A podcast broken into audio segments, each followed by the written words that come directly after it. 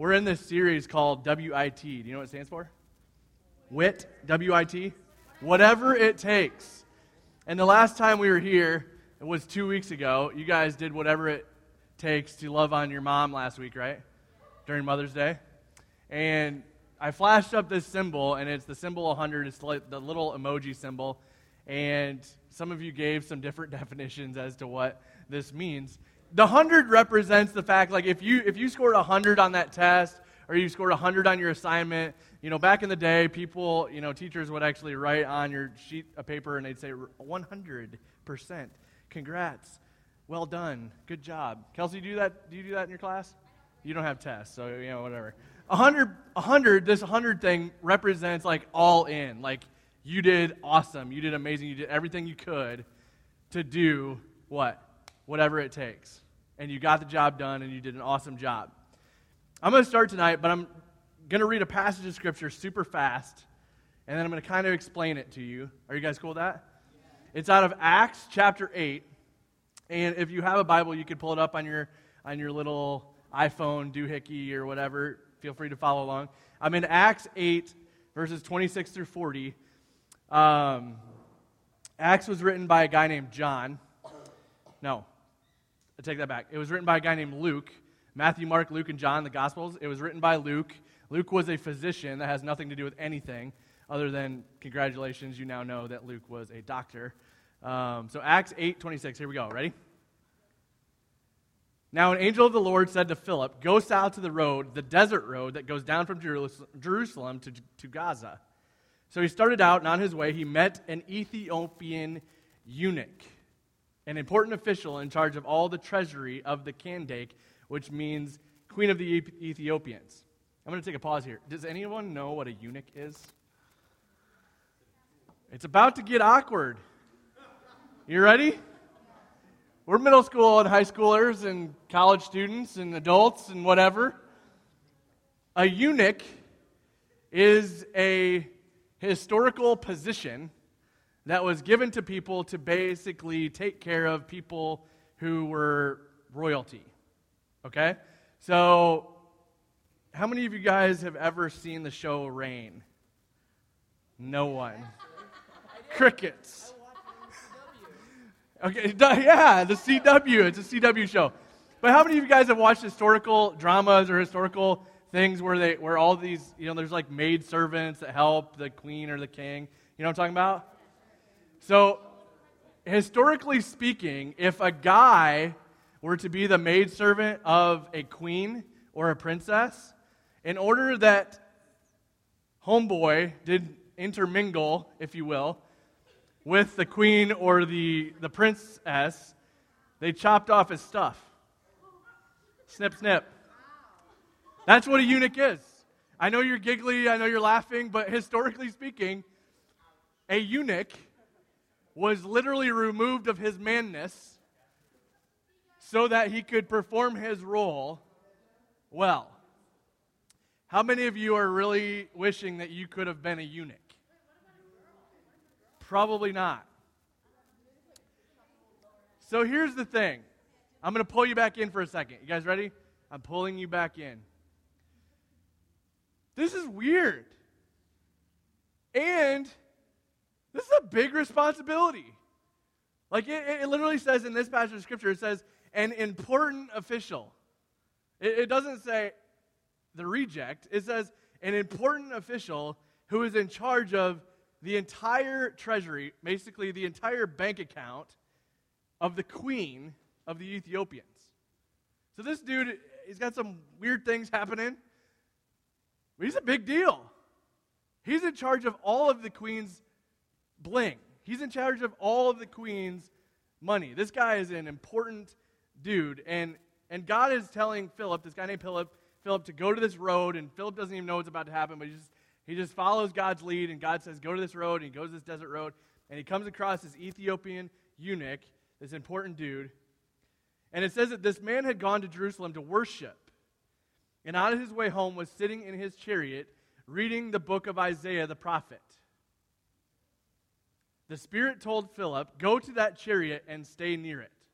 The Spirit, speaking of the Holy Spirit, Go to that chariot and stay near it. Then Philip ran up to the chariot and heard the man reading Isaiah the prophet. And Philip said, Do you understand what you are reading? How can I, he said, unless someone explains it to me? So the eunuch invited Philip to come up and sit with him in his chariot. And this passage of Scripture the eunuch was reading was like this, coming from Isaiah. It says, He was led like a sheep to the slaughter. As a lamb before its shearer is silent, so he did not open his mouth. In his humiliation he was deprived of justice. Who can speak of his descendants? For his life was taken from the earth. That's the passage of Scripture. Then the eunuch asked Philip, Tell me, please, who is the prophet talking about? Who is Isaiah talking about? Is he talking about himself or is he talking about someone else? Then Philip began with that very passage of Scripture and told him the good news about Jesus. As they traveled along the road, they came to some water, and the eunuch said, Look, here is water. What can stand in the way of me being baptized? And he gave orders to stop the chariot. Then both Philip and the eunuch went down into the water, and Philip baptized him. When they came up out of the water, the Spirit of the Lord suddenly took Philip away, and the eunuch did not see him again, but went on his way rejoicing. Two weird things here. Homeboy Philip just disappeared.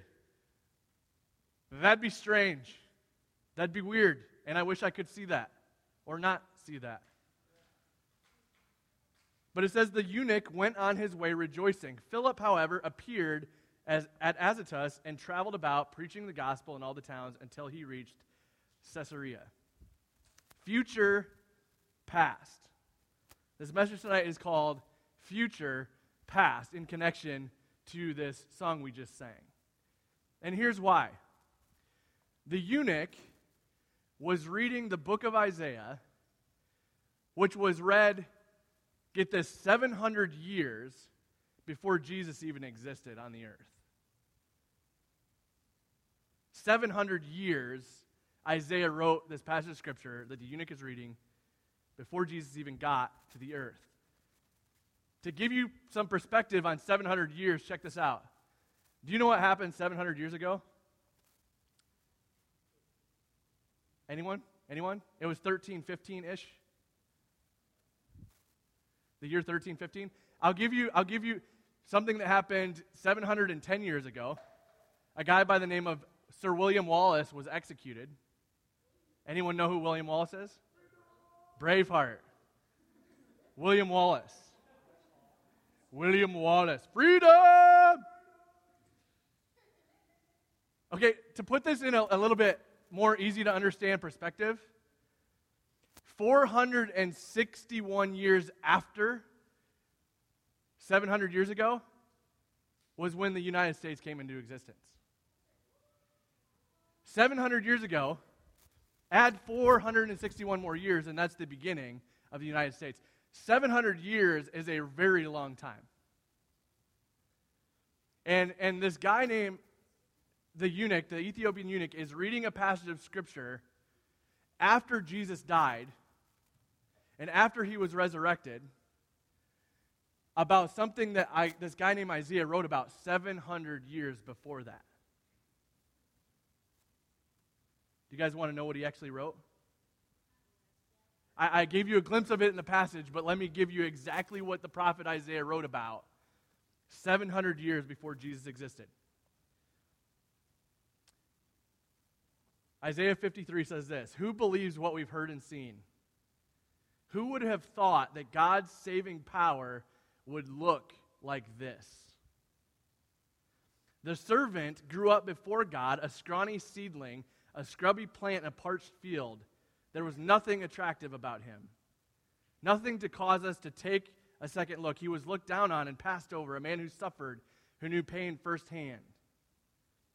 One look at him and people turned away. We looked down on him, thought he was scum, but the fact is, it was our pains he carried, our disfigurements, all things wrong with us.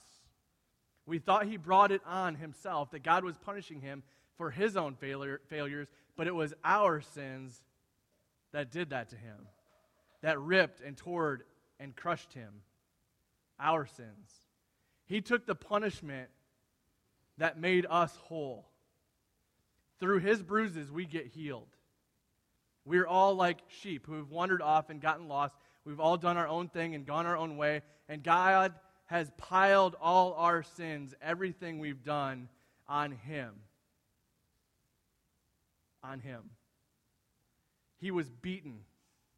He was tortured. But He didn't say a word. Like a lamb taken to be slaughtered and like a sheep being sheared, He took it all in silence. Justice miscarried, and He was led off. And did anyone really know what was happening? He died without a thought for His own welfare, beaten bloody for the sins of my people. They buried Him with the wicked, threw Him in a grave with the rich man, even though He'd never hurt a soul or said one word that wasn't true. Still, it's what God had in mind all along, to crush Him with pain. The plan was that He would give Himself as an offering for sin so that He'd see life come from it. Life, life, life, and more life. And God's plan will deeply prosper through Him. Out of that terrible travail of soul, He'll see that it's worth it and be glad He did it. Through what He experienced, my servant, He will make many righteous, as He Himself carries the burden of their sins. Therefore, I'll reward Him extravagantly, the best of everything, the highest of honors, because He looked death in the face and didn't flinch. Because He embraced the company of the lowest, He took on His shoulders the sin of the many. He took up the cause of all the black sheep. Isaiah 53. This dude named Isaiah wrote those words 700 years before Jesus was born. And he talked about pain and torture, and he talked about carrying the weight of the world and carrying sin. 700 years before Jesus was even on the planet, the prophet Isaiah talked about this.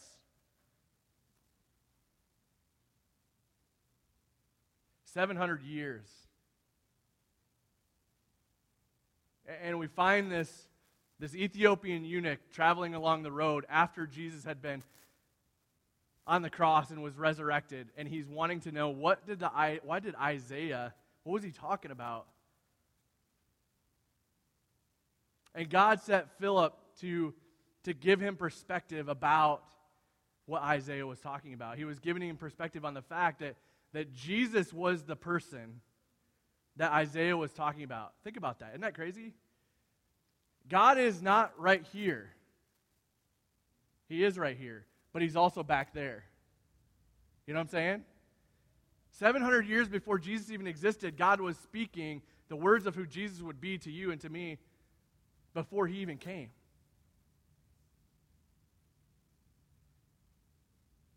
Isn't that mind-boggling? So there's two things, maybe three, that I want you to think about tonight in terms of this reality and in terms of this story. One is, how cool would it be to be able to predict the future 700 years in advance? That'd be pretty stinking sweet, wouldn't it? Did you know that there is, like, if you read the Old Testament, over and over and over and over again, there's these prophecies that talk about Jesus, and He fulfills them all. Isn't that crazy? I mean, we're not talking about like a book that you read for school. We're not talking about like a math book or a history book. I mean, we are talking about a history book.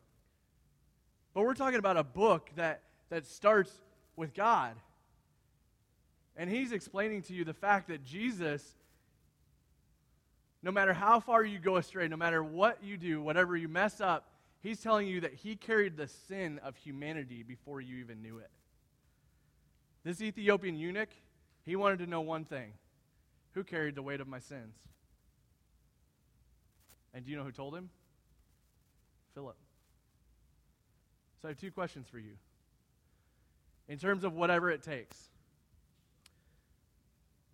If you believe that Jesus is the Savior of the world, meaning he came to save you and to save me and to save everyone who exists out there from their sins and to spend eternity with Him, If you believe that's true, if someone was having a question about that, an Ethiopian eunuch in your life, hopefully they're not in the same, category, but they have the same question. If they have the same question about who is this man, who is this Jesus, are you able to explain it to them? Are you even willing to take that step to do it? Because Philip was.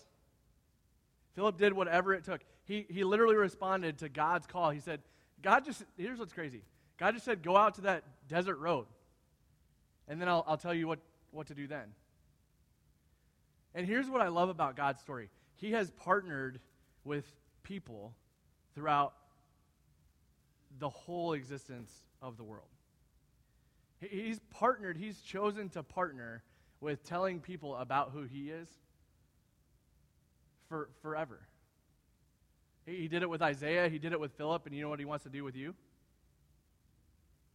Same thing. The question is, will you do whatever it takes, like Philip did and what Isaiah did, to explain to people who Jesus is? You see, Jesus is good news.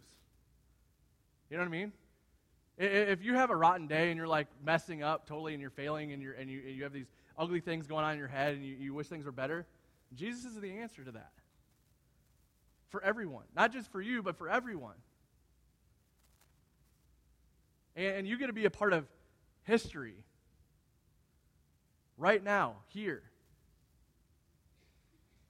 Just think about the fact that the Ethiopian eunuch's life was changed the minute he met Philip.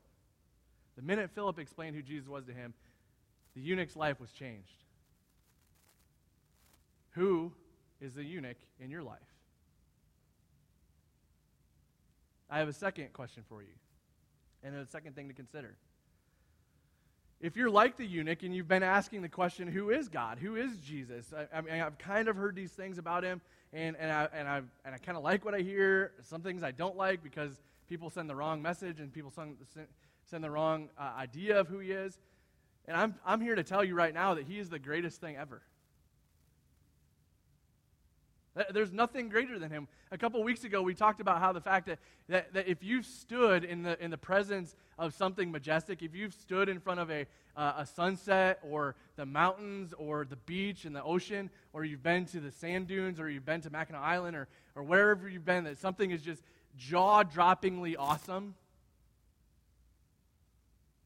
God created that. So how much greater is he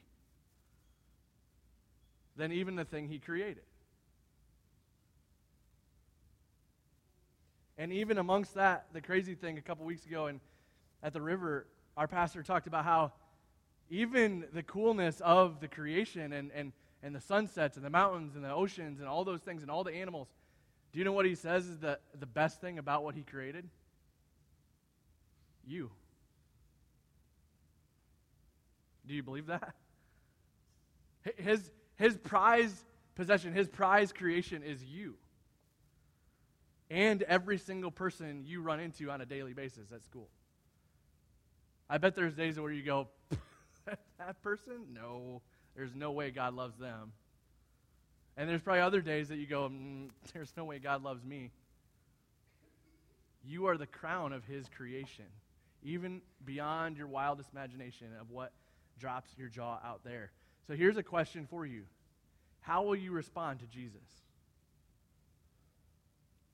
Will you be like the Ethiopian eunuch?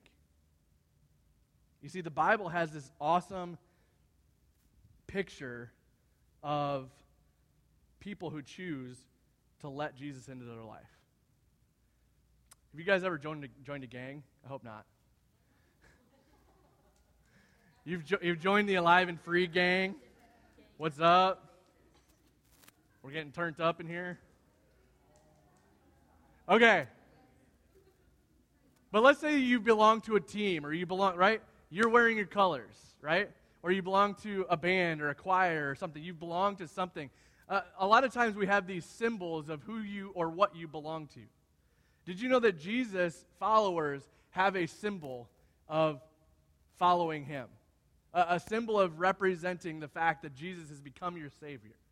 Do you know what that is? It's called baptism. It's called baptism. And here's how I want to explain baptism. Girls, there's a lot of you in here. Are you ready for this? Guys, you need to listen closely. Okay? I'm going to speak to the girls. They'll get this more than you do right now. But guys, I want you to listen carefully because 20 years from now, you're going to need to know this. How many of y'all have thought about your wedding day? Yeah? See? Guys, take notes. Austin has. Nice. A lot of girls wake, like they're like born thinking about their wedding day. And check this out. This is the craziest thing ever. Imagine this, ladies. Imagine this. Imagine a guy chooses you in 20 years, 30 years. Just kidding. Okay. Imagine he buys this sweet, shiny, bright, sparkly thing, as Kelsey would put it. And he gets down on one knee, after he asks your dad, of course, and he proposes to you, and he says, "Will you marry me?" That's a pretty big deal, right? Is that an exciting ordeal? Check this out. Hey, I've seen this happen over and over and over again so I know that this is true. The moment you get that ring on the finger, here's what happens. You tell everybody about it. You say it, you spray it, you text it, you phone call it, you put it on Facebook, you put it on Instagram, you tell the barista at the coffee shop, you tell you're just walking down the street and there's like strangers walking by, you're like, "Oh my gosh, look at that. It's the most amazing thing ever." And ladies, do you know what you're doing? Do you know what you do? Do you know what women are doing when you do that? This is what you're doing. You're telling the world, "He chose me. He chose me." Do you know what baptism is? Baptism is telling the world. Baptism is telling the world that Jesus chose you. You're telling the world that Jesus chose you. You're telling the world that you belong to Him. Like you would with your diamond ring. Hopefully it's diamond. If it's not, say no. I'm just kidding. Some people, whatever. It's not about the ring. Okay, thank you.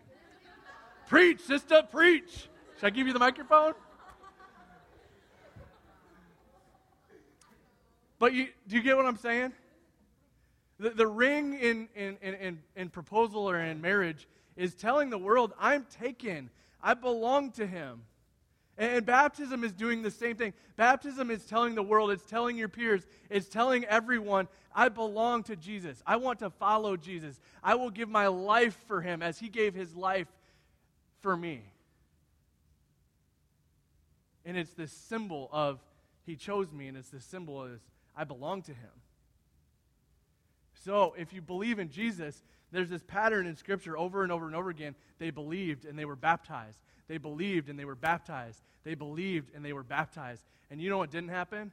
They didn't believe and then 10 months later get baptized.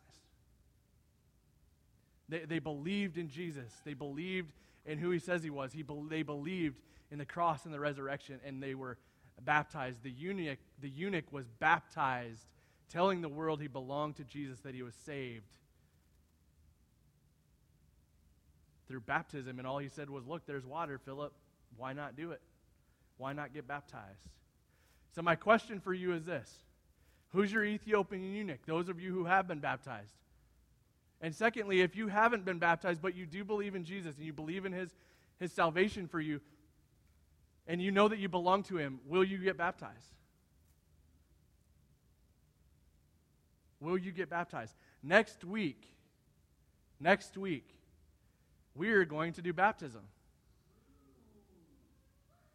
Yeah. And it's going to get turned up in here.